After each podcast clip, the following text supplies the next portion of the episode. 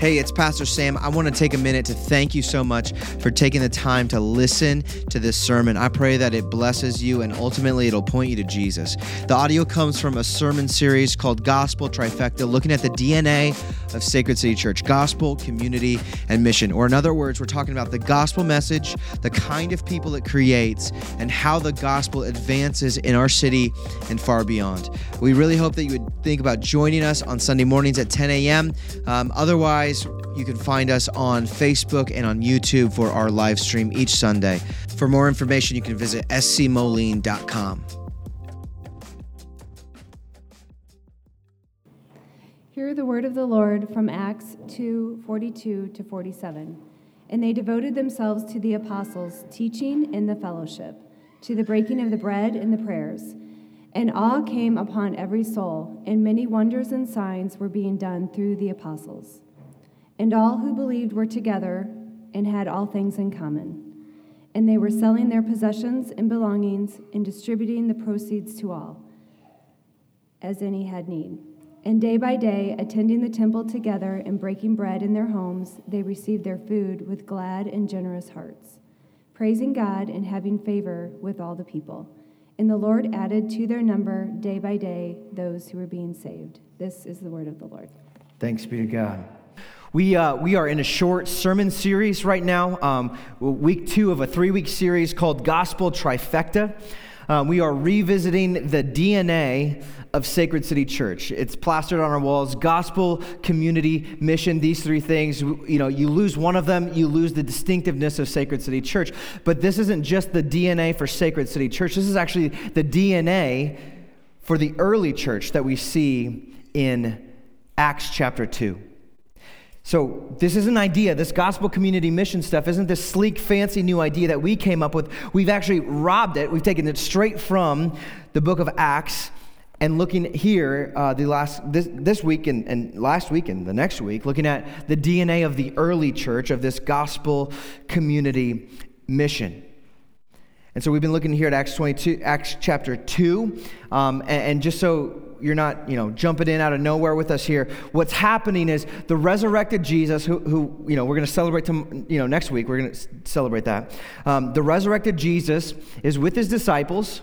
He's explaining to, to them how he has fulfilled all of the promises of God. He, he's fulfilled this rescue plan to save people from sin and death and from the powers of evil. And, and this this rescue mission has been accomplished. On the cross, Jesus says, "It is finished."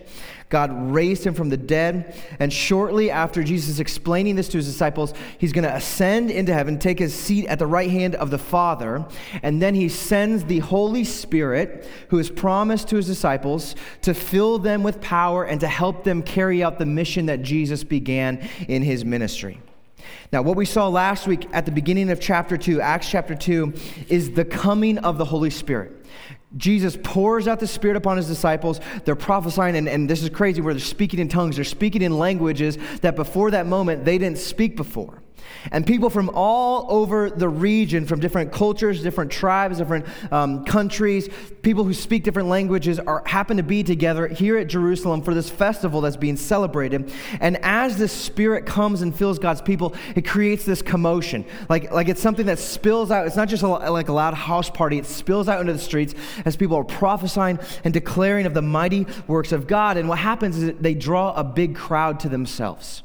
People are like, what is going on? What's gotten into these people? They actually think they're drunk, right? It's like, no, they're not drunk. It's nine o'clock in the morning.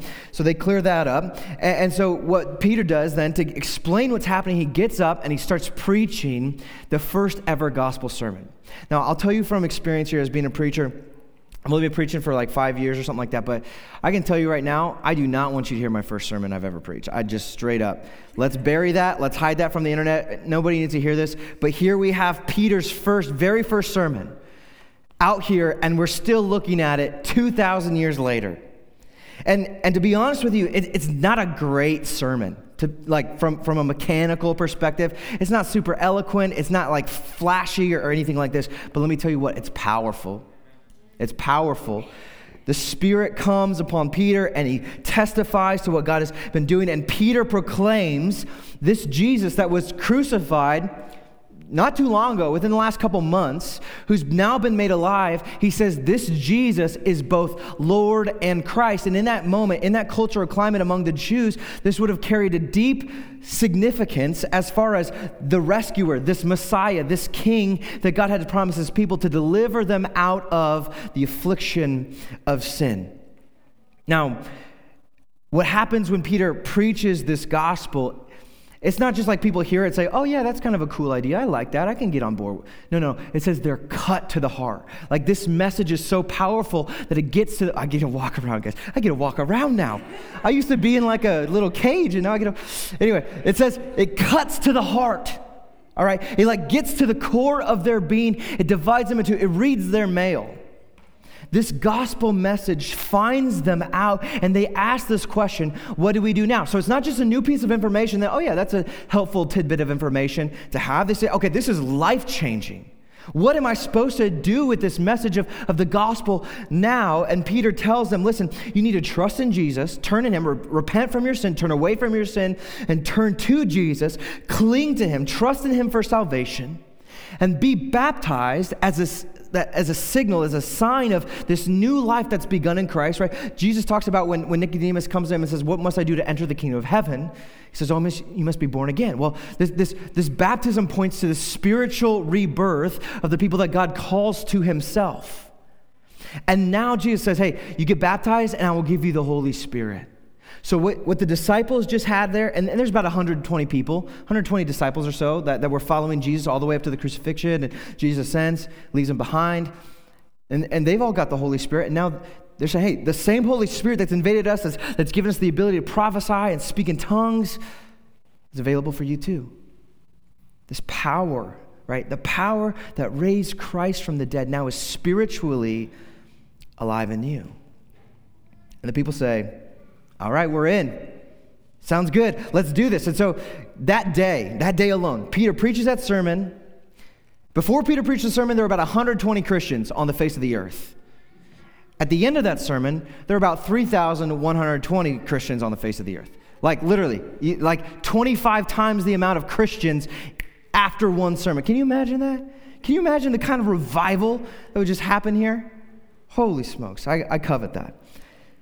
But you see this, this fast um, revival take place. You see this, this explosive growth that happens right at the beginning of the church. And the question is, after these people say, okay, now what must we do? After, you know, I, I've put my trust in Jesus, I've, I've been baptized, I've received the Holy Spirit. The question is, what do I do now? Right? What what what happens from this point on? Is it just, you know, I, I got that little Jesus piece, I've punched my ticket to heaven, and I get to go back into life as I was doing it before? Or or do things change a little bit? The question is, where does life go from here if the gospel, the message of the gospel, actually grips our hearts? Now, what we see here in Acts chapter two, verses forty-two through forty-seven, is that it is impossible to go back to life as it was before. It's impossible to, to treat Jesus as like this little add-on piece of your life isn't the real kind of Christianity that we see here in the early church. Jesus completely reorients people's lives. See, Christianity doesn't mean like you're just now busy on Sunday mornings, like you got to go to church and you do that thing and then every part of your life stays the same. Right now, what, what it shows us is everything changes for these new converts. In fact, one of one of the things that gets busted here, because our, our mentality is, okay, I'm a Christian now and now I got to go to church. What, what actually this shows is that these converts don't actually go to church. Think about it. There, there's no churches to go to. You can go down the street of Moline here and throw a rock and you'll probably hit a church. There's all kinds of churches you could go to. But here, the first century, there are no churches to go to. Now, they, we'll see here, they, they go to the temple, but they're not going there to actually like worship and do the Jewish stuff. They're, they're there to, as missionaries, to proclaim about all these prophecies that the Old Testament talks about is fulfilled in Jesus. So they're going to the temple, but it's for mission. Instead, what we see, rather than going to church, these Christians are the church. They have become a people of God, saved by God, for God's purposes. Jesus forms a community around himself. In fact, anywhere the gospel is preached and received, a community will be formed there. And this new community we call the church. Now, the church, the word church, it comes from um, the Greek word ekklesia, which means body, okay? This idea that there's individual people that get brought together as one corporate entity, right? You've got many, many members on your body, but it's one body. And here we're seeing the people of God, not just individuals, but a family, a community being brought together. And right here we see it. There's this smooth transition that happens going from verse forty-one to forty-two, where the gospel gets preached, people get saved, and without a hiccup, a church is formed. Community is established. Now, we have to realize that this is, while it's a new community, it's not just a new community. Like, I could go home, I could start a Facebook group of people that like, you know, cat memes or something. I could go start a new community in that regard, something new, something fresh. I could start a, an optimist club. I could do something like that. But but this kind of community, this community that we see here in Acts chapter two, isn't that kind of community. It's an entirely new kind of community. It's a new caliber, a new type of community. Let me tell you what kind of community this is. This is an eschatological community. That's a big word. That's a five dollar word. An eschatological community. Let me explain what that means. Now, the message of the gospel is that God saves people from God's wrath. That, that on the cross, Jesus takes upon himself the judgment for our sins, for anybody who trusts in him. So for the Christian, that means judgment day, the end times, like that's happened on the cross already. Now, what Jesus has done for us has opened up heaven for us. The kingdom of God is at hand. So this means, as the gospel saves people from God's wrath, it opens up this, this heaven for us, the kingdom of heaven. It means that eternity actually reaches backward into this present moment and shapes our life now. So the future reality of what is to come reaches back to this present moment and shapes our life now. And what happens is we see people intertwined together. So not only are we delivered from sin, the penalty of sin, one day the presence of sin will be eliminated. We're, we're not just delivered from sin, but we're delivered into God's community, the kingdom of heaven among God's people. What the gospel does is it thoroughly and, inter, and eternally intertwines all who believe in Jesus, which is one of the reasons why if you read the New Testament, you see over and over again this language of brother and sister, right? There's familial language being used because what's happened is by Jesus' work on the cross, we've been adopted. We call God our Father now. And it's not just my Father, it's our Father. The Lord's Prayer is, our Father who art in heaven. And so I've got these brothers and sisters who have been brought into the family of God with me. God's heavenly family now has boots on the ground on this earth, right here and right now. And the purpose of this family is to demonstrate to the watching world what God is like. Or in other words, the gospel message saves us from sin, but it also carries implications about how our lives work right now.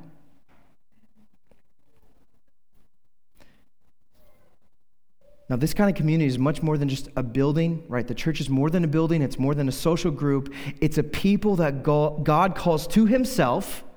So we're called to God. In fact, we see that here um, earlier. Then save yourselves from this, this uh, crooked generation. Those who received his word were baptized, and they were added at number three thousand. That's way back there. God's calling people to himself. Actually, here's what I meant to say. Um, For the promise is for you and for your children and for all who are far off, everyone whom the Lord our God is calling to himself. Okay, so God calls people to himself, but he also calls us to one another through the gospel, that we have this new family. And what we're going to do today is move on to the second piece. We talked about the gospel message last week. Now we're talking about the gospel community, right? Gospel people, the type of people the gospel creates. And I want to take us here to Acts chapter two, verses forty-two, uh, f- chapter two, forty-two through forty-seven. Let me read this again. And they devoted themselves to the apostles' teaching and the fellowship and the breaking of bread and the prayers. And awe came upon every soul. And many wonders and signs were being done through the apostles, and all who believed were together and had all things in common, and they were selling their possessions and belongings and distributing the proceeds to all as any had need. And day by day, attending the temple together and breaking bread in their homes, they received their food with glad and generous hearts, praising God and having favor with all the people. And the Lord added to their number day by day those who were being saved. We're going to take a look at this community and, and break down a couple of the major traits. Honestly, we could do a whole sermon series in just this passage alone, but I just want to break down the traits, the major traits of this community. And the first trait that I want to look at is that they are a devoted community. We see this in verse forty-two. And they devoted themselves to the apostles' teaching and the fellowship. Now, primarily, their devotion is to Jesus. Like, this is a Jesus community. People who have been brought into community, into fellowship with God and one another because of the work of Jesus. And so we see how they have devoted themselves to Jesus by devoting themselves to the apostles' teaching. Now, the apostles were people who walked with Jesus for those three and a half years of Jesus' ministry, following him around, listening to his teachings, watching how Jesus lived his life, all of his life, doing what the Father told him to do perfectly. And so the apostles had eyes on Jesus at all times. And so they would teach all of these new Christians what Jesus was all about, what he was like, what his teachings were. And the people just craved this. They, they, they ate it up. This Jesus, it was something new, something fresh, something that they had never, ever heard before. In fact, we just got done preaching through the Sermon on the Mount a few weeks ago. And this was revolutionary, the, the message that Jesus had for his disciples about the kingdom of heaven and who could get in on it. And so they're devouring the, the, the, uh, the teaching of the apostles, but they're also devoted to the prayers. We see that. Now, prayer... Prayer is our ability to commune with Jesus, right? Our relationship with Jesus as Christians is not a transactional relationship. Like, okay, you get me into heaven and I'll do this, this, and this for you. It's it's a relationship. And the way that we engage in relationship with Jesus, the, one of the major ways is through prayer. And people can't get enough of Jesus. Between his teachings, the prayer, they just want to align their lives to Jesus in every manner. They study his teaching. They want to know more about God's grace, about what the kingdom of heaven is like. And so they're devoted to Jesus. Now, they have the, encountered the givenness of life. All right? The, we, we see this. This is language that's used frequently. They, they received They, they received the gospel. They received with glad and generous hearts. There's a givenness to the way of life that the gospel opens up for us, because grace shows us that we didn't earn anything, that God in his mercy and his kindness gave us what we don't deserve. And so there's this, her eyes are open to see all of the givenness of life, and they have this, they see that in the daily graces, they see it in their salvation, and, and it trickles down throughout all of life. In fact, the Apostle Paul in First Corinthians, he asks this question, what do you have that hasn't been given to you? And for the Christians who are sitting here on this side of their conversion, they say, listen, everything's been given to me. It's all grace. Everything is a gift from God. And so we see here they, in verse forty-six says they receive food with glad and generous hearts. They, they praise God. There's this sort of overflow of God. We see what you've done for us. Jesus, we see what you've done for us in your grace. We just want to give it back to you in praise. And so we see among this group of, of Christians, there is an overall awareness of the realness of Jesus. And they are fully devoted. They're all in. All of the chips have been pushed across the table and say, all in. It's a radical way to live. Now, you can think of it this way. Like, to live for Jesus doesn't mean that Jesus is just like a piece of the pie, right? If... You know, if you were to win the lottery and you got a pie chart of what you do with the money, he's not the give to charity slice, okay?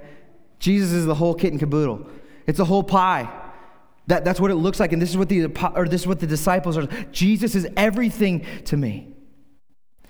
Now, if you understand the gospel, if you understand the message of what Jesus has done for us, I don't know how you could do anything but live a fully life devoted to Jesus. Because here we see God putting on flesh, stepping into daily life among the brokenness of this world. He was in relationships that were messy and hard. He was betrayed by one of his closest friends. He was ridiculed and mocked. People despised him. And Jesus lived this life. Though he was God, he was treated like the dirt of the earth. And he lived this perfect life, completely devoted to God in every complete, every every way, always resisting temptation in every capacity, perfect obedience to the Father. And, and really what that should have done for Jesus is open up to him the life of blessing, right? That he just gets to ride into the kingdom of heaven on a, on a white steed, and, you know, it's all peaches and cream from there. But, but that's not what happened. Jesus was crucified. He goes to the cross and dies for guilty sinners. Like even the people, like the, some of the people that Peter was talking to here were responsible for Jesus' death. They were the voices crying, "Crucify him." And Jesus here literally goes to hell and back for sinners like you and me. And if Jesus does this for us, how could we not help but give our lives? If Jesus is willing to die for me, how could I not live for him? And so we see this community just like one hundred percent bought in on Jesus, fully devoted. But they're not just devoted to Jesus. They're devoted to one another. Verse forty-four says that all who believed were together. forty-two says they devoted themselves to the apostles' teaching and the fellowship, to the breaking of bread and the prayers. They have this vital connection to one another. They're eating together, they're praying together, they're fellowshipping together. Now, part of what made this community so unique was how diverse of a group it was. Like, if we go back into the beginning part of chapter two, it talks about all of the different all of the different kinds of people that were there, different ethnicities, different cultures, different languages represented. And in the first century, they were very tribalistic, right? There was a lot of ego wrapped up in who you were, what your cultural identity was. And and it's us versus them, right? There, there wasn't like, uh, like this commonality. It, it was just like very much tribalistic, very independent, very patriotic, cultural pride, disdain for people who aren't like you. But here we see, now that kind of sounds familiar, right? And here we see people from every demographic, every culture, every tongue coming together, Jews and Gentiles alike being unified by the gospel. So here in this community, we have this, this wide array of diversity, a bunch of differences, yet the gospel is able, the gospel is powerful enough to hold them all together. Now, our tendency, just like the first century, it, it leans into tribalism. Our tendency is to hang out with people who look like me, who talk like me, who think like me. It's easy to get along with people like that most of the time. Unless you're too much like me, then we're going to, you know, clash heads. But, but here's the deal. If the gospel captures your heart, if you understand that you've been brought together by the work of Jesus, that power, that, that force is so strong that it overcomes all of these cultural barriers that are set out in front of us. The gospel will broaden your circle of people. So there's a good chance that you're going to have people in your missional community that you wouldn't be interacting with on a weekly basis unless it were for Jesus. Like there's going to be people that you, like in your M C that you have nothing in common with them except for you live in the same city and Jesus. And they could easily become some of your best friends. See, the gospel has the ability to tear down these dividing walls of hostility, whether it's political, cultural, economic, socioeconomic, because the gospel roots our ultimate identity in Jesus, that we all are brought into the family together, and there's no top tier, bottom tier. There's no stepchildren in the kingdom of heaven. There's no stepchildren in God's family. We've been bought by the blood of Christ. And so we've got shared bloodlines here. It's, it's an unlikely family of grace. Now, if you get that, if you understand the power of the gospel and what it does to overcome, you're going to have a diverse and unified community. And it's a testimony of just the power, right? The, the, the unifying power of God's grace. But we have to see here, they're, they're not just tolerating each other. Because it's one thing to tolerate. Like, we can coexist in this space. Like, But, but that's not at all the picture that this scripture presents to us. It's not mere tolerance here. They're, they're actually enjoying it. There's a true affinity here between all of these people who are coming from different places in life. Not only are they spending time together, but they're putting their money where their mouth is. They're giving sacrificially to one another. Verse forty-five tells us this. It says, and all who believed were together and had all things in common, and they were selling their possessions and belongings and distributing the proceeds to all as any had need. So there was not this preferential stuff like, oh, I like you, so I'm gonna, you know, I'm gonna help you out a little bit here. No, no. Any who had need, they were like, okay, you're one of us now. We want to step into this need with you. This is a radical spin on generosity here. They're sharing their stuff. They're selling things. It's not just like, hey, I've got a couple extra dollars. It's like, no, I'm actually going to go to the pawn shop here. I'm going to sell this, and I'm going to take this money, and I'm going to give it to you. Like, that's kind of crazy. They're meeting people's physical needs. And so we see this isn't just some sort of spiritual community that says, oh, yeah, yeah, we'll, we'll pray for you, and that's where it ends. It's this community that's deeply invested. It's like, hey, we'll do whatever it takes to help you out. We want to love you well. And so this community, we see them seeking out ways to tangibly bless and care for one another. Now, while we see them spending time and using their resources to, to sort of curate this kind of community, there's a whole nother layer to this. A whole next level to this kind of devotion, because this isn't just like one-off events. Like th- this isn't like an isolated event that happens. Okay, this is the the one Sunday of a year where we're gonna help somebody. In, like this, it says here, day by day. This is a, a rhythm, a daily rhythm. They're living life together, life on life. They're, they're sharing life together in such a way where their lives are rearranged around one another, that there's this communal mindset. And what this shows us is that, like, you can't do community like this and maintain superficial relationships, because you'll either get burned out. Like, your investment in this will be like, okay, I can do this for maybe like four months, and then it's like, I'm out of here. But but what this shows us is that they had this meaningful connection, this deep buy-in to maintain this level, this intensity of community. And it's not just sharing their stuff, guys. They're sharing their hearts, their lives, everything that's going on. They're like, hey, I'm an open book. And the reason that they're like this, the reason why they're bringing their whole hearts, their whole selves to this emotional and spiritual, relational aspects, because they realize Christianity is not a me and Jesus thing. The Western church has hijacked this. Like, individualism has been so, you know, forced down to like every fiber of our being, that it's just like, I, I can be in an, an autonomous self. I can just, me and Jesus, I can get through. I can, you know, put it up on my own shoulder and do my own thing. But that's not at all the case. What we see here, these people have a communal mindset, that it's not me and Jesus, it's me and Jesus's people and Jesus.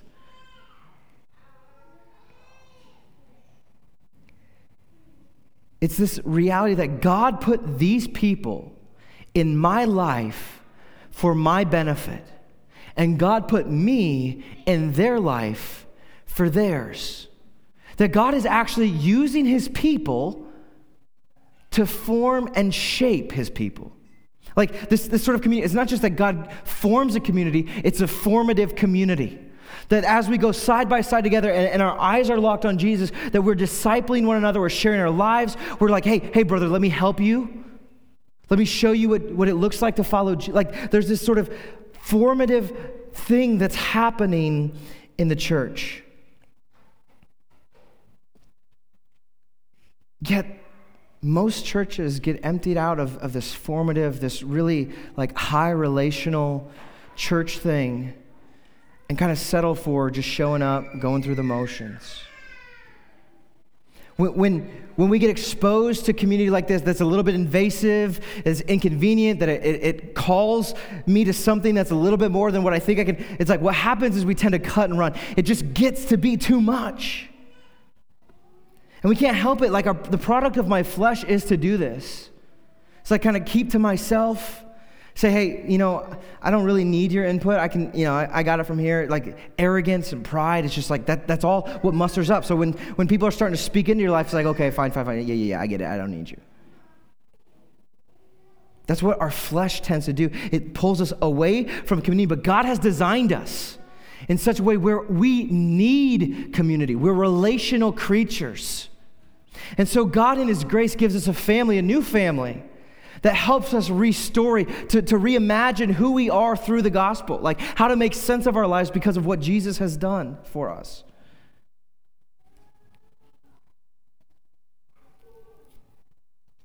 Now, this kind of community that we see here in, in verses forty-two through forty-seven can only exist if there is a power to maintain it, because our flesh is just working against it.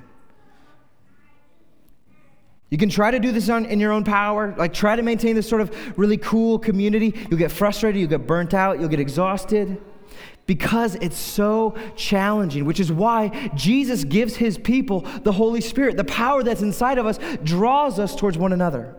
So it's the Jesus in me that loves the Jesus in you. That it overrides our desires, our sinful tendencies to cut and run, our individualism, and it compels us to live with the love of Jesus that's that's being exchanged between the whole community. That's that's the only way that this kind of community can happen, if that, that open flow of Jesus' love is at work. Now, I, I, a couple months, well, a couple years ago at this point, I, I was taking a seminary class, and we were studying this passage, um, and there was a discussion that was going on about, like, you know, is this kind of community still possible? Like, do we still see this Acts two forty-two type stuff going on in the church today? And I had a, I had a professor that I was like, yeah, totally it is. Come come to Sacred City. You'll check it out. Like, it's going, it's not perfect. It's not, it's not, you know, it's kind of rough around the edges, but God's doing this here. And he's like, no, it can't be that. Like, this is kind of extinct.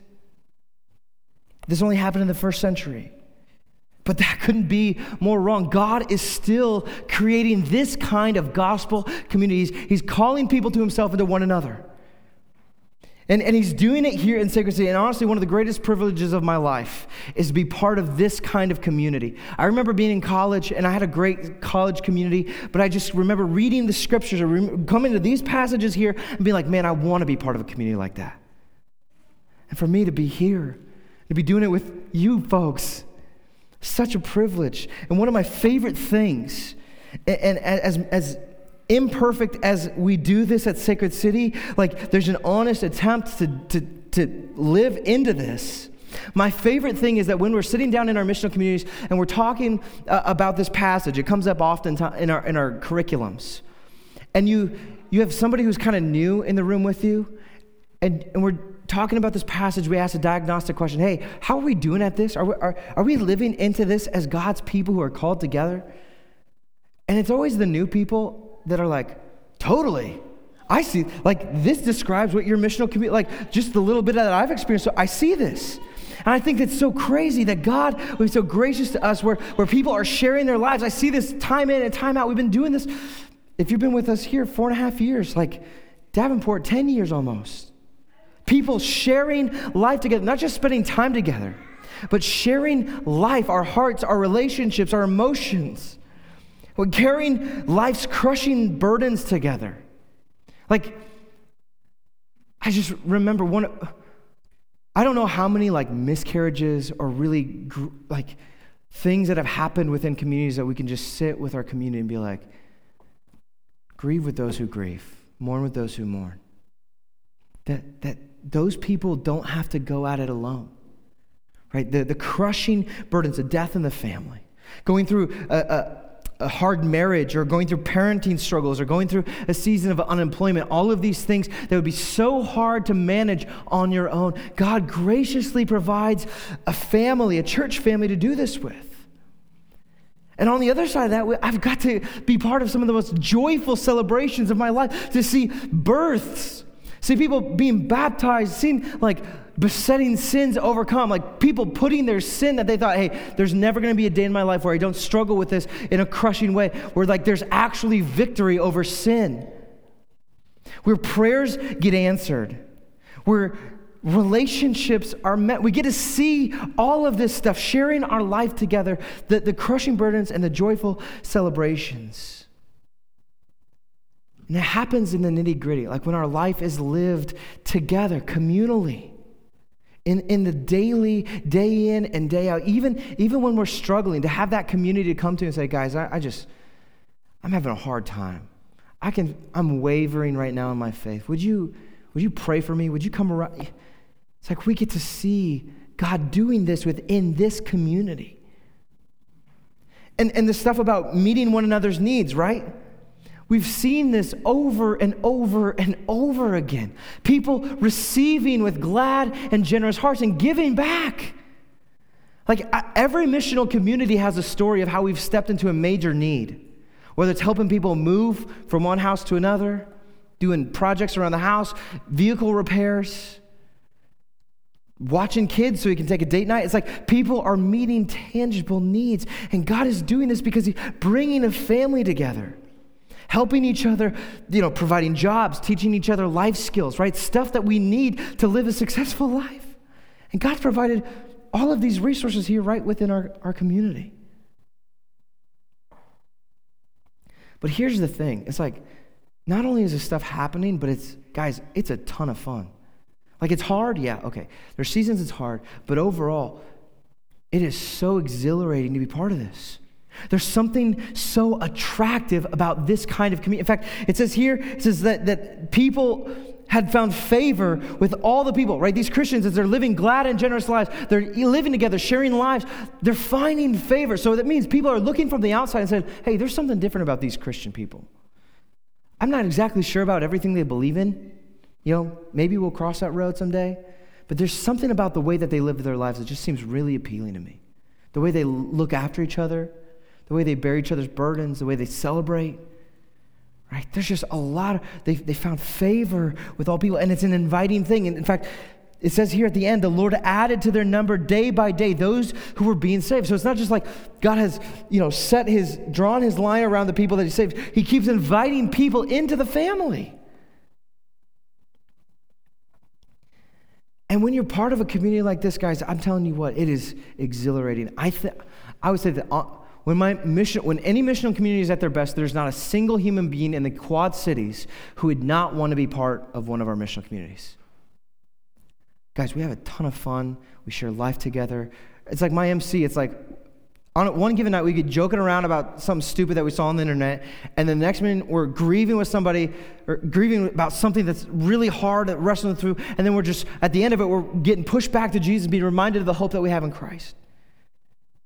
It's such a refreshing thing to know you got people in your corner. And listen, the only reason that this kind of community exists is because Jesus brings us together. The only reason this kind of community exists is because Jesus, who belonged, he was a son of God, was pushed out of God's family. On the cross, God turned his face from him so that we could be brought in, right? When he went to the cross, he paid for our sins so that God would have open arms toward us to receive us. It's because of Jesus' radical devotion to us that we now live radically devoted lives to him and to his people. He redeems us, he adopts us, he places us within his family to thrive, and this is what happens in the church. See, it's not just a building, it's not just something that happens once a week. It's the people of God brought together by the gospel. Now, as we come to the Lord's table today, This, this meal reminds us of what Jesus did to bring us into the family of God. What he did to, to make us reconcile to God, to our Heavenly Father, to have a relationship, a vertical relationship with God, but, but also a relationship that spills over horizontally. To look to my left, to look, look to my right and see my brothers and sisters in Christ. Those people that God has called to himself, to us together. And so we come to this meal to get together to remember what Jesus has done, but we come as a family. This is a family meal. The disciples here, they break bread together, and that's what we're doing. His body was broken, his blood was shed. Father God, we thank you for what Jesus has done for us, God, in redeeming us from sin, death, and the grave. I thank you that you have restored us. You, you, you've given us a, a new vision for our life. You've given us a core identity in Christ that cannot be shaken. So as your people, would you knit us together? Would your love be a, a distinct marker on your people, that we would love one another and, and be fully devoted to you, Jesus? We ask that by this meal, by the power of the Holy Spirit, you would strengthen us to live in such a way that you'd help us put our flesh to death so that we could live into this communal life. And that would be attractive. There would be something that's so desirous that, that as the culture looks in, as our city looks in at what's going on in our mission communities, that they want to be a part of it and know that the arms of Jesus are open to them. God, help us to live in this way for our good and for your glory. We pray in Christ's name. Amen.